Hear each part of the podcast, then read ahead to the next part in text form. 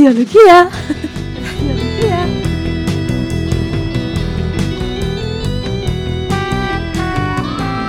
Cu și despre radiologi. Bună ziua și bine ați venit la podcastul Radiologia.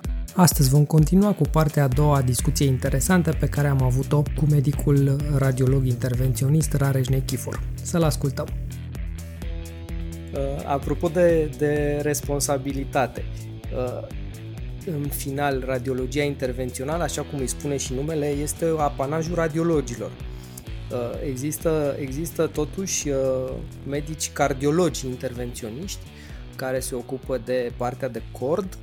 Uh, cum, uh, cum ne raportăm sau cum să ne raportăm noi ca radiologi la uh, Uh, amestecul ăsta în, în, în alte specialități sau între alte specialități? E, problema e destul de spinoasă, de delicată. În uh, mintea mea lucrurile sunt clare, ok, uh, dar la nivel, la nivel mondial există o, să zicem, un conflict, o dezbatere între Cine are dreptul să facă proceduri endovasculare? Dacă sunt numai radiologii, dacă uh, sunt și alte specialități ce au dreptul să, uh, să facă astfel de uh, proceduri. Uh, cardiologii, cardiologia intervențională este bine dezvoltată, este cu vreo 10 ani înaintea radiologiei uh, intervenționale. Da, eu zic că o să-i ajungem repede din urmă, da. Ok. Uh, uh, în sensul în care acum, spre exemplu, există radiologi care fac și cord sau cord fac numai cardiologi? Cord, cord fac numai cardiologi. Radiologii nu au voie să facă cardiologie intervențională. Asta este okay. clar. Uh, în schimb, cardiologii încearcă în mod constant să sară gardul, ca să spun așa. Și să facă facă proceduri ce normal nu intră în uh, o grada lor. Adică angioplastii periferice, stenting de uh, carotidian, um, uh, stent graf de aortă, lucruri care inclusiv pe, pe zona cerebrală, unii ar vrea să se bage. Uh, uh, nu, nu este ok.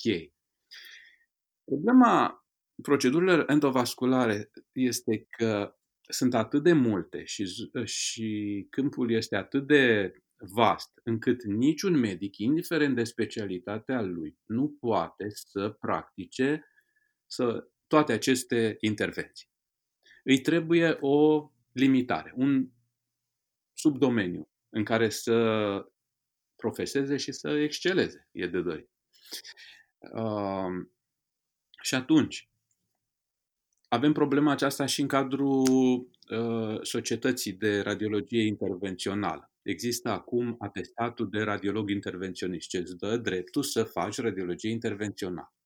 Dar sunt atât multe proceduri de radiologie intervențională încât niciun medic normal nu poate să primească un atestat real pentru toate procedurile. Poți să te... Adică, fa- adică faptul că vei primi o hârtie nu va dovedi neapărat că știi să faci orice. Da. Poate să fie un, uh, un medic care s-a specializat în proceduri de cam tot vorbit, de embolizare, de fibroame, de adenom de prostată, de tumori, de... ok. Poate a avut ocazia și a învățat să facă și uh, angioplastii periferice, să pună stenturi. Ok. Dar un astfel de medic nu este pregătit să facă neurointervențional, să intre în cap și să rezolve acolo uh, probleme. Și atunci... Și momentan, momentan nu-l poate opri nimeni să facă asta, decât propria, decât propria lui conștiință. Evident propria conștiință. Fiecare medic, de sigur, este responsabil pentru ceea ce face. Dar la nivelul societății există o problemă. Cum putem să cum putem să, să cuantificăm și să dăm aceste, aceste, aceste acreditări mult mai targetat, mult mai uh, uh, uh, aproape de ceea ce medicul știe să, să facă. Și bănuiesc că se referă la a măsura, nu? Câți medici, ce proceduri fac. Putem să măsurăm în clipa de față chestia asta? În, fa- în acest moment nu putem să măsurăm.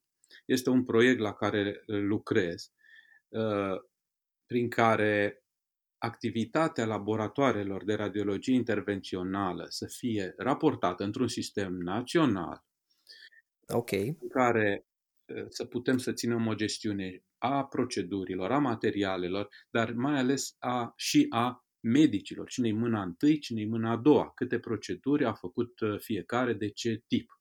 Astfel încât fie, pentru fiecare medic să construim un portofoliu real de cazuri, de experiență, pe baza cărora să-l putem uh, certifica și să îi, uh, să-i acordăm uh, dreptul, dreptul vize de practic. Da, e, e foarte important pentru că una este o hârtie, un certificat teoretic în care, care atestă că ai făcut un curs și că ai dat un examen, nu? Cum este situația actuală. Uh, și cu totul altceva este să poți să dovedești printr-un portofoliu uh, onest, măsurabil și verificabil că da, uite, la ora actuală doctorul Cutărescu a făcut 200 de proceduri de felul ăsta, 250 de felul ăsta și numai două de felul ăsta, adică lucrurile astea, sigur că problema portofoliului am discutat-o mereu cu invitații mei, uh, anteriori uh, și ar trebui să fie o chestie la fel de corectă și onestă și în timpul rezidențiatului. Știm bine, carnetul rezidentului în care uh, se spune că ai șase luni de făcut nu știu ce chestie, nu are nicio valoare, că ce ai făcut în alea șase luni de nu știu ce stagiu nu este deloc cuantificabil în număr de proceduri. Deci e, e o problemă, dar uh, sigur o vom uh, rezolva. Acum, uh, vine problema celorlaltor specialități. Neuro, neurochirurgii. Patologia vasculară cerebrală, anevrismele cerebrale, malformațiile vasculare, erau în mod tradițional tratate de neurochirurgi.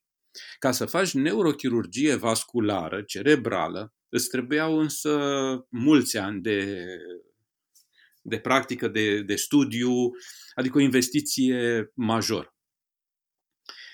În prezent, în uh, America și în Europa de vest, mai mult de 80% dintre afecțiunile vasculare cerebrale sunt tratate endovascular, prin interiorul vaselor de sânge. Adică de noi, de radiologii intervenționiști. Și atunci, această patologie pentru un neurochirurg a devenit neinteresantă pentru că trebuie să învețe mult uh, și nu mai are acces decât la 20% din cazuri. La ce cazuri? La cele foarte complicate, la care uh, terapia endovasculară nu are soluție. Exact și practic el nu, nu are posibilitatea să se antreneze pe cazuri ușoare, că alea le, le ia intervenționistul și trebuie să intre direct în cazurile cele mai grele, ceea ce e foarte, foarte greu. Deci asta creează o problemă. Ce au făcut ei? Și-au introdus în, uh, în uh, rezidențiatul, în pregătirea de neurochirurgie și un modul de neuroterapie endovasculară. Adică încearcă să se familiarizeze și să, uh, să practice procedurile endovasculare, considerând că pacienții cu anevrisme și cu malformații cerebrale sunt pacienți ce li se cuvin lor neurologilor și neurochirurgilor. Și dacă există soluții noi de terapie a acestei patologii, de ce să nu le o învețe și să o practice?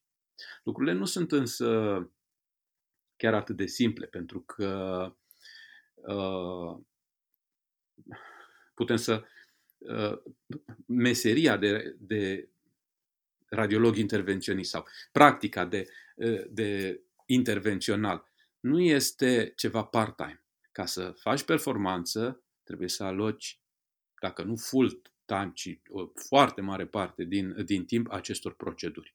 Nu poți să faci o procedură pe săptămână sau două proceduri pe lună și să consideri că, că faci terapie endovasculară.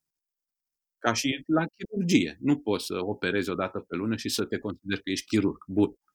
Exact, cred că e ceva care e legat și de așa zis un muscle memory, adică antrenamentul ăsta de a face lucruri manual, la un moment dat uh, se și automatizează, dar trebuie să ai un număr de cazuri, nu exact cum zici tu, o dată pe săptămână nu merge. Nu merge. Apoi, uh, putem să comparăm, uite, și cu ecografia, nu? Sunt multe specialități de medici ce fac ecografie și au competențe de ecografie.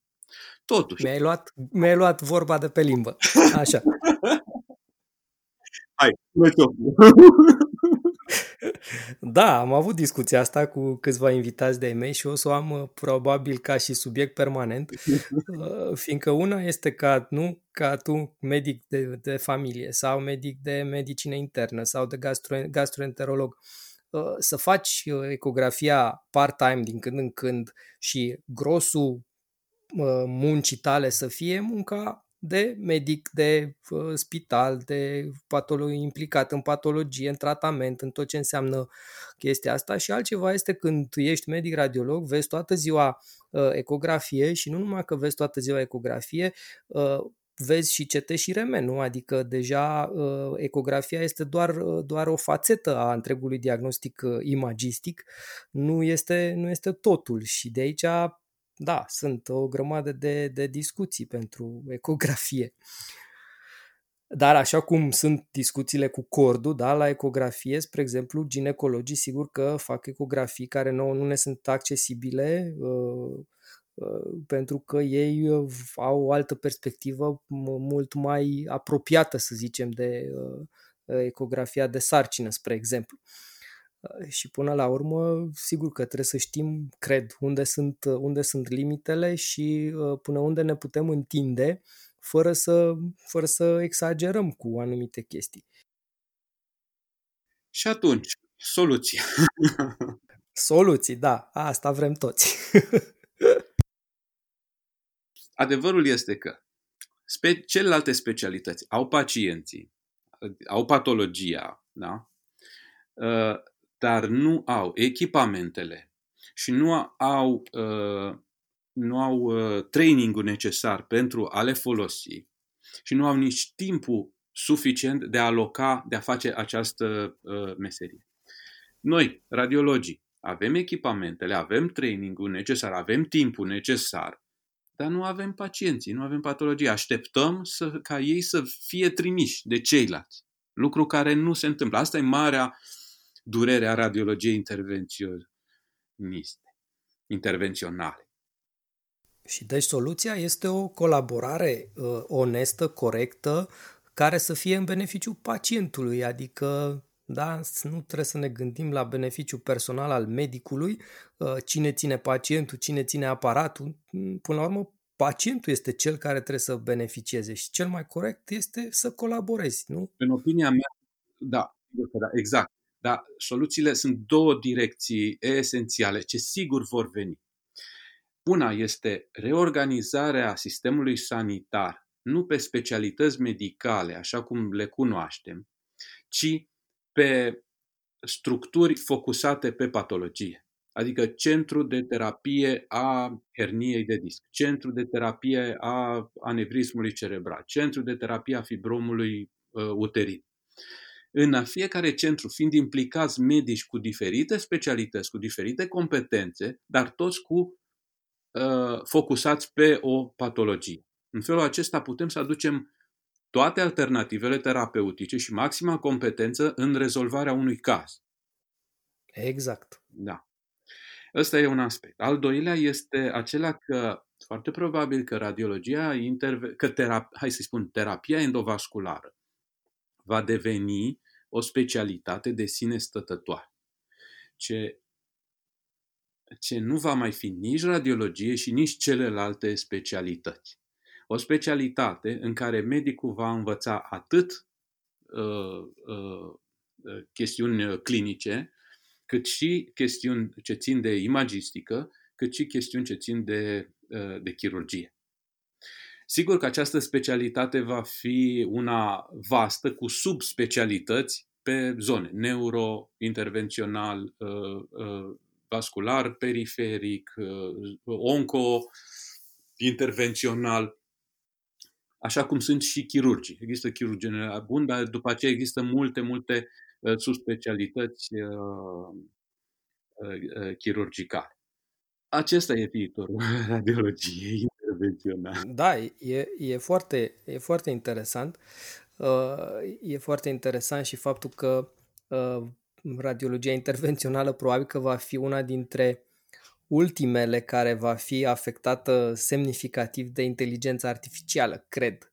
Pentru că, așa cum am avut discuția cu robotul Da Vinci și așa, uh, momentan și pe viitorul apropiat, cred eu, nu știu ce părere ai tu, uh, nu ne vom putea lipsi de mâinile voastre dibace. Adică inteligența artificială va avea clar rol în diagnostic, dar în tratament uh, nu.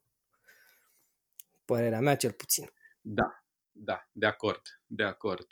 Uh, însă, sigur, dacă nu vom fi amenințați de inteligența artificială, sigur vom uh, beneficia de ajutorul ei. Da, clar, adică sunt o grămadă de lucruri, adică, na, practic acum inteligența artificială va fi în orice, inclusiv în algoritm de reducere a dozelor, probabil, care vor învăța singuri când să ajusteze doza de radiație și așa mai departe.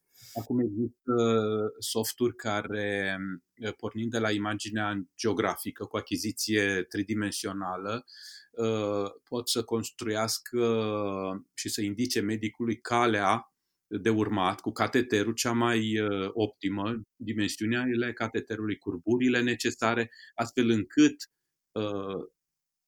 navigarea de la locul de intrare, de acces vascular până la în teritoriu țintă să fie cât mai rapid, cât mai uh, simplu. Uh, e un ajutor uh, major, pentru că altfel medicul trebuie să interpreteze singur imaginile, calibru vaselor, curburile, uh, ce catetere, ce materiale trebuie uh, uh, folosite, timp, lucru ce consumă și timp, și raze, și bani, posibil să aibă și erori, să zicem. Sigur. Da, și uite, vezi, asta poate că asta ajută și pe cei care nu au atât de multă experiență uh, să, să le dea un pic de curaj că au un ajutor în, în spate. Nu va schimba treaba cu manualitatea, dar măcar uh, lucrurile astea conexe s-ar putea să meargă mai ușor. Un alt ajutor pe care îl văd uh, dat de inteligența artificială este acela de analiză corectă și completă a cazului, o analiză multidisciplinară. În momentul în care uh, avem uh, un caz, o problemă, trebuie să ne uităm la toate soluțiile și să alegem dintre ele cea mai potrivită. Ori, în această prezentare de soluții, uh, de obicei, radiologia intervențională este cenușăreasa. Este, nu intră în sală, e undeva după ușă și da, exact. Rare ori se întâmplă ca cineva să deschidă ușa și să spună stai că avem o prințesă aici afară care poate să facă multe. Da. Da, e faină treaba asta cu statul afară la ușă când de fapt, de fapt încet încet o să fie centru activității. Cred că va eclipsa o mare parte din, și din intervențiile chirurgicale, cum deja o face. Hai să revenim un pic pe, pe teritoriul ăsta românesc. Uh, cum, uh, da, cum ți se pare că merge sistemul de sănătate din România? Adică, na, ai deja o experiență la activ și m-ar interesa dacă măcar, măcar direcția crezi că este bună. Că așa lucrurile mărunte și așa nu, nu sunt foarte, eu nu sunt foarte optimist. Dar direcția mare în care merge medicina românească ți se pare în regulă în clipa de față? Nu știu dacă are o direcție, ca să spun așa. A, ok, ai răspuns la această întrebare. Okay. Uh, da. Uh, ce pot să spun? Sunt. Uh, eu uh, colaborez cu Casa Națională de Asigurări. Sunt uh, coordonatorul programului uh, de radiologie intervențională. Și din perspectiva asta cunosc uh, programe, uh, problemele programului. Uh, și știu uh, cât faptul că nu există nici canale eficiente de comunicare, nici canale de control și de reglaj Uh, face să, ca să existe disfuncționalități enorme în uh, derularea programului. Până la urmă, programul de radiologie intervențională își dorește, are scopul să ofere finanțare spitalelor pentru a face posibile proceduri de radiologie intervențională uh, ce altfel nu s-ar putea, nu și-ar putea acoperi cheltuielile prin sistemul DRG, de, de contare. De ce? Pentru că sistemul de DRG uh, uh, face ca punctajul obținut, adică decontarea pacientului, să fie cu atât mai mare, cu cât procedura este mai complicată, cu cât spitalizarea este de mai lungă durată, cu cât eventuale complicații sunt mai, uh, mai prezente. Ajungându-se până la faptul că un pacient decedat în spital este un pacient rentabil pentru spital. Auci, asta e chiar trist. Este foarte trist și total anormal. Ori procedurile de radiologie intervențională fac ca o, pro, ca o problemă potențial, adică ce ar fi necesitat o intervenție chirurgicală amplă, cu multe posibile complicații, să fie rezolvată cu o singură zi de spitalizare, uh, cu, uh, cu o recuperare rapidă și fără Uh, complicații uh, majore uh, frecvente. Extrem de rar se întâmplă lucrul acesta. Și atunci punctajul cu o singură zi de spitalizare și punctajul este foarte mic și spitalul nu poate să-și acopere costurile materialelor și a intervenției pe sistemul DRG. Pentru că nu se poate acoperi în felul acesta, s-a făcut programul de radiologie intervențională care să asigure materialele necesare costurile materialelor necesare pentru proceduri de radiologie intervențională. Doar că decontarea nu se face per caz. Există un buget anual alocat unui spital pe care spitalul poate sau nu să-l uh, cheltuiască. E, și de aici încep multe, multe povești. Ceea ce ar trebui făcut este într-adevăr o decontare per caz acolo unde se lucrează mult să vină bani mai mulți, acolo unde se, uh, se lucrează mai puțin să nu se ducă bani care să uh, se traducă în uh, materiale imobilizate, nefolosite, în stocuri ce expiră. Exact și de asta trebuie să plece probabil de la o chestie cantitativă, o măsurătoare corectă, exact ce spuneai mai devreme, apropo de raportări, nu? Adică trebuie să știi întâi ce, se, ce s-a făcut în trecut, ce se face în prezent, ca să poți să apreciezi la anul cam ce fonduri s-ar putea uh, aloca. Iar măsurătorile astea ar trebui să înceapă de azi, nu? Da. O, într-adevăr, o măsurătoare corectă o să ne arate că rezolvarea endovasculară a unui pacient este de fapt mult mai ieftină decât rezolvarea clasică chirurgicală. Și sunt studii în lume, s-au făcut uh, și în Europa și în America, și uh, care arată clar că este mai ieftin să tratezi un pacient prin interiorul vasului de sânge decât să îl tai. Uh, da, da, din păcate factorii de decizie uh, s-ar putea să fie într-un conflict de interese, că s-ar putea să fie chirurgi care vor de fapt să opereze, nu să îi tratezi tu și într-o zi să fie plecați acasă. Exact, exact. Uh, asta este, să spunem că ar fi uman, uh, dar mai există și o lipsă de, de înțelegere, adică până la urmă nici măcar nu să facă aceste măsurători ca să vedem, da, de fapt, cât ne costă chirurgia, cât ne costă endovascular. Adică lucruri care chiar sunt necunoscute și e păcat că se întâmplă lucrul acesta. Vezi, aici cred că ăsta e motivul principal mă gândesc eu și la mine și la tine pentru părăsirea sistemului de stat, măcar în sistemul privat, la naiba, fiecare branulă trebuie să o justifici, fiecare branulă, fiecare plasture, totul este trecut acolo într-un Excel și la sfârșitul zilei știi uh, cât te-a costat, știi cât uh, uh, cheltuiești în medie, știi dacă există depășiri și poți să le și justifici dacă există în sistemul de stat. Nu știu, e o mare, mare nebuloasă. Și în felul acesta ajungi la un echilibru în sistemul privat între uh, costuri și uh, materialele uh, folosite.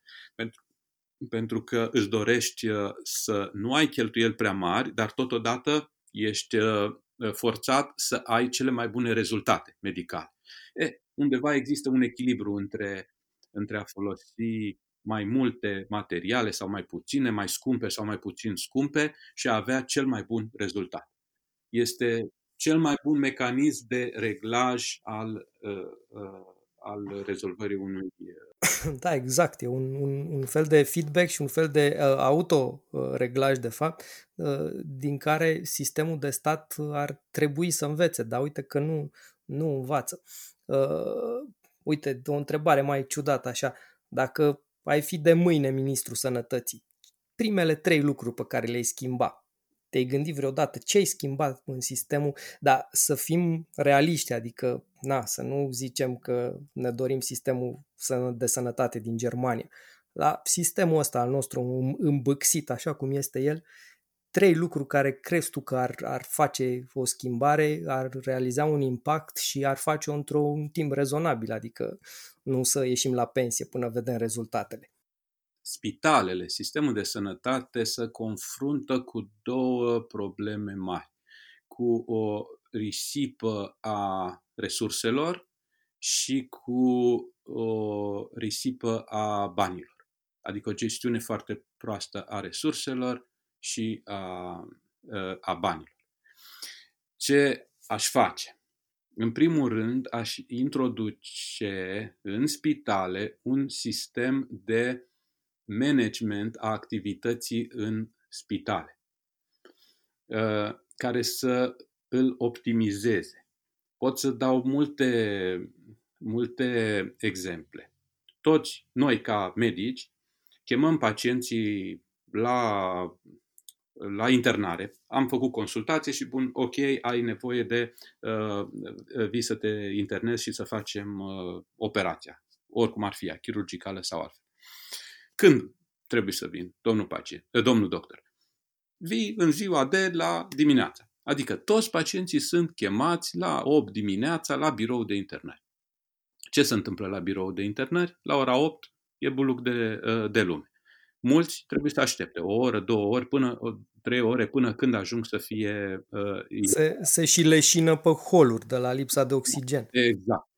Uh, fetele de la birou de internări sunt supraaglomerate, nu știu cum să se descurce mai repede. Ce se întâmplă în acest uh, timp cu saloanele și cu sălile de operație? Stau goale, că nu sunt pacienți. Ok. Uh, după, uh, după ce au fost internați, să zicem, pe la ora 11-12, biroul de internet nu mai are ce să facă. Fetele trec pe Facebook, că au, și-au terminat uh, treaba. Iar e o resursă irosită. Heirup, se cheamă Heirup. Facem lucrurile cu Heirup. În timp, Heirupul se mută pe secție, că repede trebuie să-i așezăm în saloane, să le luăm analize, să facem tot ce trebuie, nu? Uh, și pe seară Heirupul se mută spre sălile de, uh, de uh, intervenție. Ori o gestiune o gestiune uh, eficientă ar optimiza toate aceste lucruri și ar face să vedem că avem de fapt mult mai multe și locuri și locuri în sălile de operație și vom putea să facem mult mai multă, uh, oferim mult mai multe servicii medicale ci printr-o gestionare corectă a, a resurselor. Uh, da, dar vezi, întâi cineva trebuie să observe lucrurile astea, așa cum le-ai povestit tu frumos. Eu, eu sunt aproape sigur că toți managerii de spital știu chestia asta, dar uh, pe de altă parte, pe de altă parte uh, ei nu sunt fizic acolo pe holul ăla aglomerat să vadă ce se întâmplă dimineața. Ei știu așa cumva că se întâmplă, dar ei nu știu realitatea, ei nu se duc acolo să vadă fraților, ce se întâmplă aici? Mi-au aminte de funden la dimineața, la, la internări. Doamne, ce era acolo o mare de oameni, mai ales vara, când nu exista aer condiționat. Se, acum s-au mai schimbat un pic lucrurile, e adevărat, dar ideea e că în, totul cred că pleacă de la o analiză, adică uh, un manager cu adevărat inteligent și-ar, și-ar lua un, uh, Uh, nu știu, un consilier sau un specialist care să inventarieze toate punctele astea cu probleme, să îi le pună pe hârtie, să-i spună, uite domnule, aici sunt problemele, hai să vedem în ordinea priorităților și a posibilităților unde lucrăm. Dar întâi ele trebuie, trebuie dezvăluite, trebuie aflate. Se cheamă Lean și Six Sigma. Este o știință întreagă de optimizare a proceselor, a fluxurilor. Așa. Autorul, nu știu numele, dar este un român, ce a ajuns în Japonia în anii 70 și a fost cel care a pus la bază optimizarea fluxurilor de producție în uzinele Toyota. Uh, el e un zeu în Japonia, acum considerat. Uh, păi mi se pare foarte normal. Productivitatea lor a crescut enorm și calitatea prin optimizarea uh, fie, fiecărui uh, sistem din, uh, din lanțul de producție. Da. Okay. Da, păi uite, am un, am un prieten foarte bun, mă rog, jumătate român, jumătate neamț, care a devenit director la o mare fabrică de mobilă și lucrurile, primul lucru pe care l-a făcut când a devenit director a fost să observe întâi lucrurile. Nu s-a implicat direct, cum se întâmplă la noi imediat, care cum vine începe să schimbe din prima secundă. Nu. A stat și a observat, nu știu, o lună, două, nu știu cât, a observat fluxurile de producție, ce se întâmplă cu oamenii, unde sunt agațamentele, unde nu, nu merg lucrurile cum trebuie și abia după o atentă observație și analiză a început să modifice lucrurile, să le optimizeze exact cum zici tu de uh, Toyota. E, asta e o chestie pe care pentru care eu cred că trebuie să existe oameni specializați care să facă chestia asta. Dar, din păcate, majoritatea managerilor cred că au această capacitate în ei. Nu cred că o are toată lumea. Cred că îți trebuie un training pentru chestia asta și ă, ăștia sunt oameni pe care trebuie să-i angajezi să-ți facă asta și în final, după ce ți-au făcut acest raport, să iei măsurile care se impun hai să-ți povestesc de un proiect la care lucrez împreună cu un uh, prieten ce, e, ce are, Așa. nu e medic, este, are centura neagră în uh, uh Lean și Six Sigma. Uh, wow! da. Uh, lucrăm la un sistem de uh, management, uh, de suport de, digital de management al spitalelor. Uh, ce înseamnă asta? Că în toate punctele cheie din spital, noi montăm niște senzori. Fiecare uh, personaj, fie că este angajat, fie că este pacient, primește o legitimație. Uh, ce este un tag, un uh, uh, uh, permite identificarea uh, poziției prin sistemul de. Ok. În spatele acestui sistem de colectare a poziției, deplasării și timpului de așteptare în fiecare zonă cheie, stă un soft un, cu algoritmuri de, de optimizare a activității. La ce ajungem? Gândește-te, imaginează-ți uh, o asistentă ce este pe holul secției ea știe că ce, are de făcut câte ceva, ce trebuie să facă. Trebuie să ia foile, să se uite, să vadă ce e scris acolo, când trebuie să facă, în ce ordine. E destul de complicat. E, sistemul nostru pe telefonul, pe smartphone, îi dă o listă de tascuri, de activități în ordinea priorității. Acum mergi în salonul 2 și fă injecția asta, după aceea mergi în salonul 5 și faci asta.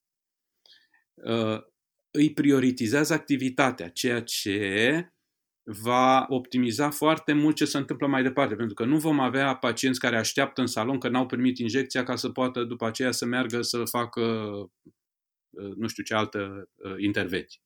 Înțelegi? În momentul în care... Mi se pare fantastic. Este. În momentul în care uh, uh, intrăm într-un medicul, să spunem, intră într-un salon Sistemul îi, îl localizează ca pacient ce este și oferă pe telefon direct fișa medicală a pacientului și îi spune dacă are de făcut ceva acolo, consult sau o procedură sau altceva.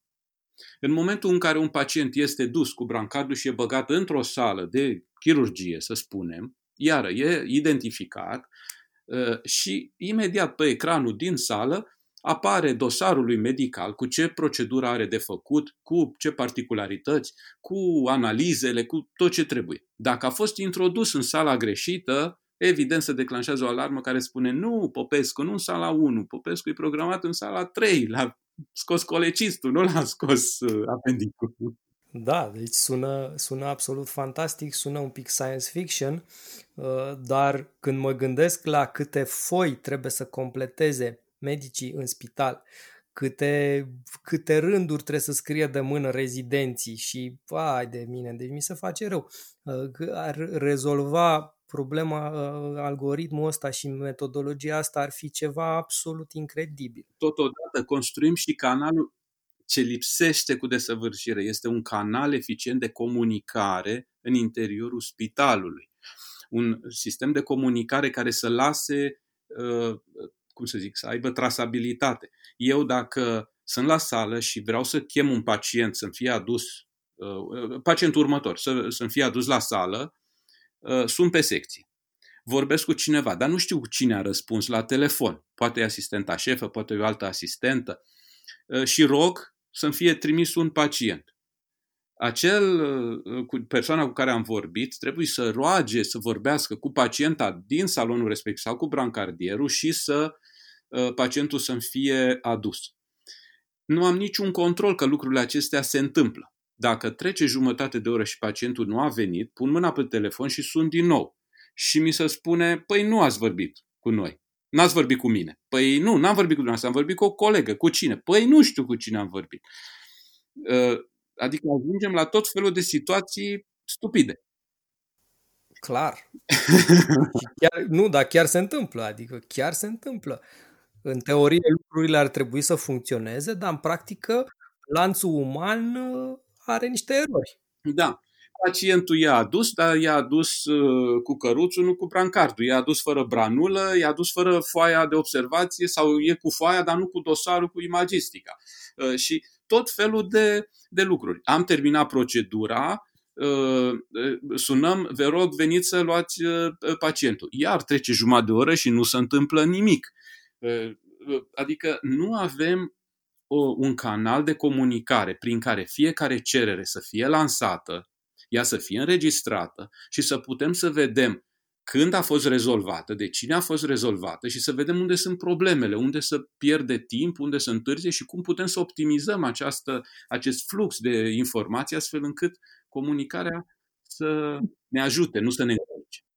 Și să ai și feedback, adică tu să știi că dacă că informația n-a ajuns unde trebuie, să afli că n-a ajuns unde trebuie, că dacă tu ai așteptat jumătate de oră să vină pacientul uh, și nici n-ai aflat că pacientul n-a fost uh, luat din salon, uh, mai pierzi încă o jumătate de oră ca să mai faci următoarele demersuri uh, pe mai departe. Da, deci e foarte interesant ce povestești tu aici. E, și lucrăm din, din greu la, la lucrurile astea și sigur se vor întâmpla. Da, știu că mai ai și alte proiecte uh, adiționale uh, cu spitalul virtual. Povestește-ne un pic și despre asta. Ok, mulțumesc pentru întrebare. E, e un proiect de suflet pentru mine. Sigur că iubesc, sunt total îndrăgostit de radiologia intervențională, dar făcând de atâta timp medicină, am, am văzut cu câte probleme se confruntă atât pacientul cât și medicul. Și atunci am început să dezvolt o platformă, un sistem uh, soft prin care să rezolv sau să caut soluții pentru uh, aceste probleme. Problemele pe care le întâmpin eu, direct, imediat, și pacienții mei, și apoi cu extensie pentru toată lumea. Uh, ce permite această platformă?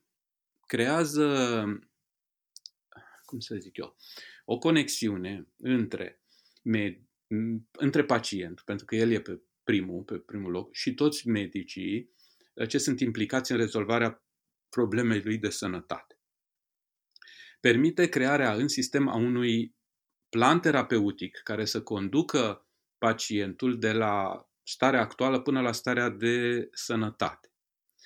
Uh, permite alocarea pentru pacient a unui case manager a unei persoane care să fie asistentul lui personal și care să conducă pacientul de-a lungul planului terapeutic până, uh, până obține uh, rezultatul uh, dorit. Cam cum ar face o asistentă într-un spital dacă ar avea timp să o facă și dacă n-ar avea câte 20 de pacienți în fiecare zi. Exact, exact. Pacientul are nevoie de, în primul rând, de, și de informații și de uh, transparență și de acces la, la aceste informații, lucruri care nu se întâmplă. Ca să traduc un pic, să dau exemple practice. Uite, uh, sunt medic, sunt în cabinet, am un pacient la consult. Uh, îi fac, după, în urma consultului, îi fac câteva recomandări. Că trebuie să mai faci un remene de coloană, să vedem cum e, și trebuie să mai faci un EMG. Uh, și dacă cumva lucrurile astea nu ies, EMG-ul nu iese bine, ar trebui să te vadă și un neurolog, să spune. Ok. Îi dau hârtia scrisă cu, cu recomandările uh, pacientului. Dar nu îl las să iasă pe ușă și să, fie, să se ducă în necunoscut. Că nu știu cât a înțeles din ce are de făcut, cât de repede, cum să facă, unde să facă. Ok în platforma mea eu bifez ce are de făcut pacientul respectiv, cererile sunt preluate de acea asistentă personală de case manager și în jumătate de oră pacientul uh, e sunat și să spune, domnul Popescu, ați fost la doctorul Nechifor, v-a recomandat să faceți un remene. E ok dacă faceți mâine la uh, uh Monța uh, la ora 5 cu 500 de lei sau uh, dacă vreți mai ieftin, se poate face la MetLife peste două săptămâni cu 400. Sau dacă vreți la un anume medic, putem în felul următor. Pentru MG, putem acolo și acolo. Adică cineva care se ocupă de toate aceste lucruri și oferă pacientului variante. Și scade, scade, cred, în felul ăsta foarte mult presiunea și stresul pe pacient, care oricum este dezorientat și speriat că are de făcut niște lucruri și cred că e foarte, îi dă un sentiment de uh, liniște faptul că cineva îi cumva îi așterne calea înainte și îi spune exact ce are de făcut. Pe de o parte, dar pe de altă parte, eu ca medic voi avea feedback-ul necesar și voi ști că pacientul s-a programat la investigațiile recomandate iar în momentul când am rezultatul acestor investigații cu acordul pacientului, eu le primesc, le pot analiza și pot trage, uh, pot duce mai departe uh, uh, cazul. Pot face un plan terapeutic corect.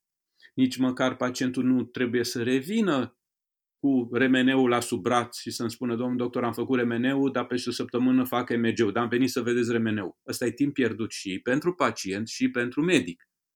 Da, clar. Ok. În momentul în care pot să am acces online la, uh, la rezultate, eu pot să intervin rapid și să ajustez și să gestionez uh, tra- traseul pacientului astfel încât să, să avem rezultatul uh, dorit. Uh, evident, în momentul în care un pacient vine cu o problemă, să zicem o hernie de disc, există soluții diferite. Poate să fie tratat conservator cu fizioterapie, kinetoterapie, uh, recuperare. Poate să fie tratat minim-invaziv printr-o procedură de radiologie intervențională. Poate să fie uh, tratat chirurgical. Cine hotărăște cazul respectiv Uh, pentru care dintre aceste soluții este potrivit. Și uh, pentru că nimeni nu-i oferă direct toate aceste soluții pacientului. Dacă el s-a programat la un consult la un neurochirurg, neurochirurgul îi va spune dacă e sau nu e de neurochirurgie. Probabil că va trage cât mai mult spre neurochirurgie. Dacă chiar nu e de neurochirurgie, îi va spune du-te la recuperare, ceea ce înseamnă că o altă programare pentru recuperare. La recuperare va spune, da, începem, facem programul de recuperare, de chinetul, de fizio, două săptămâni și vedem ce rezultate avem.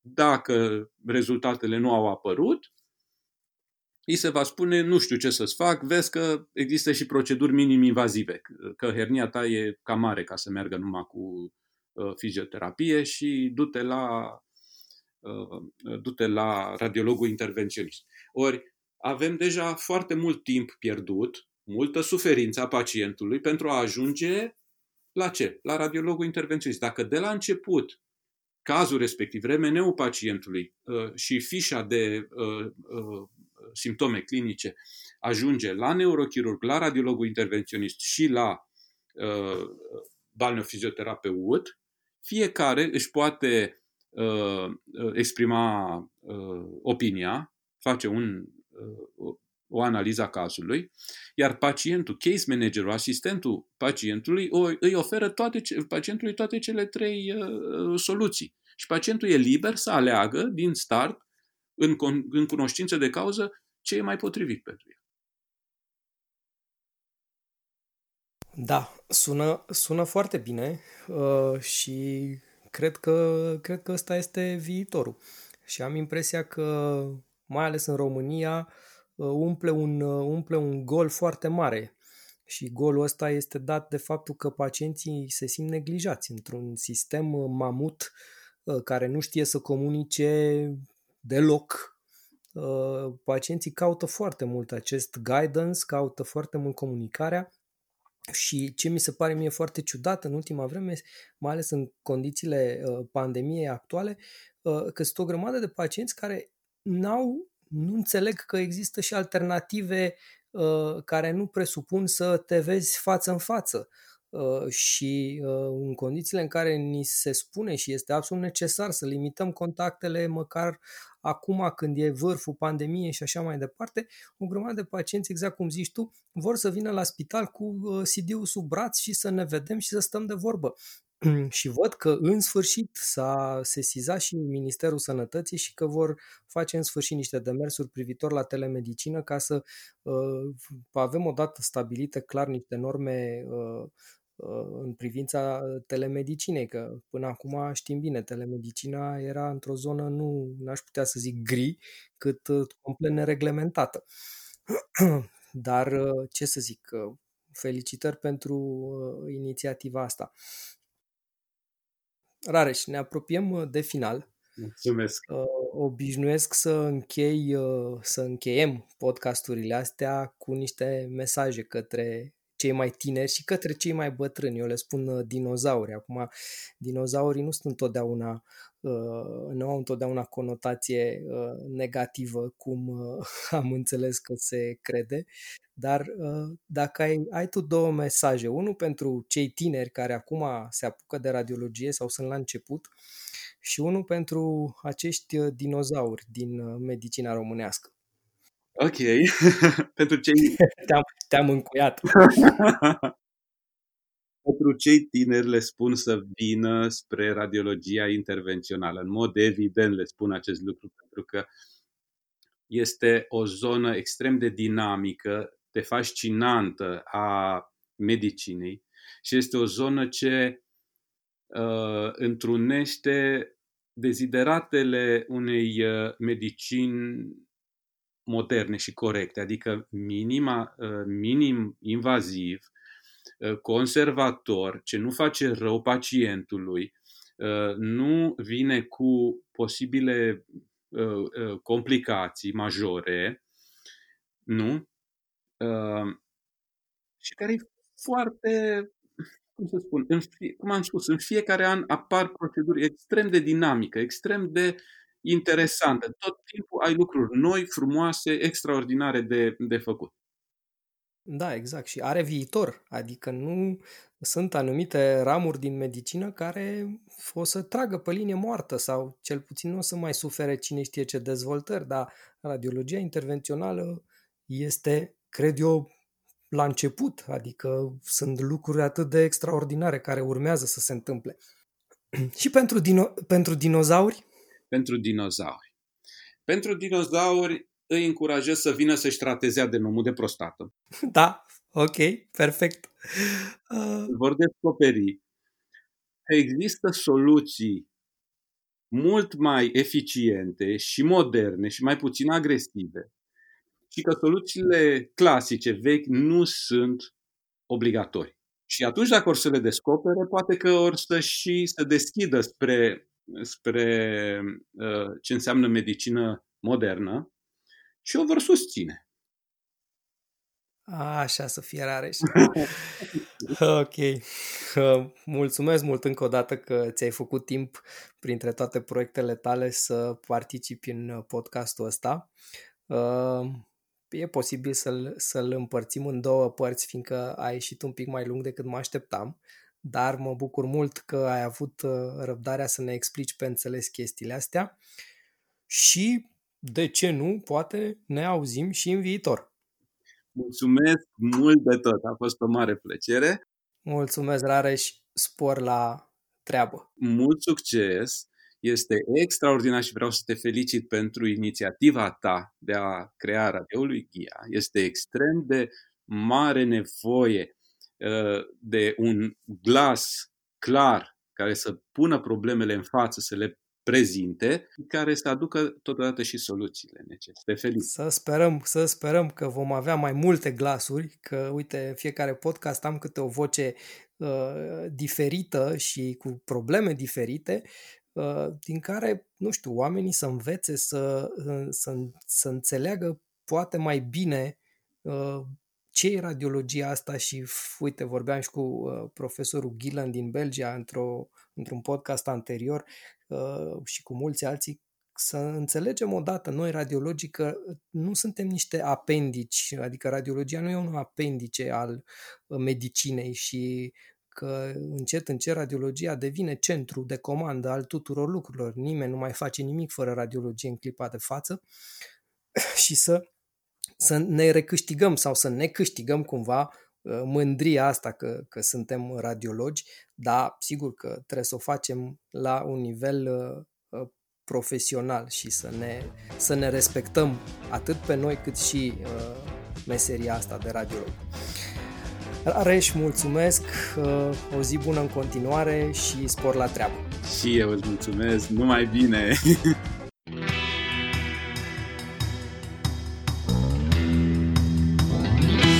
Radiologia! Radiologia!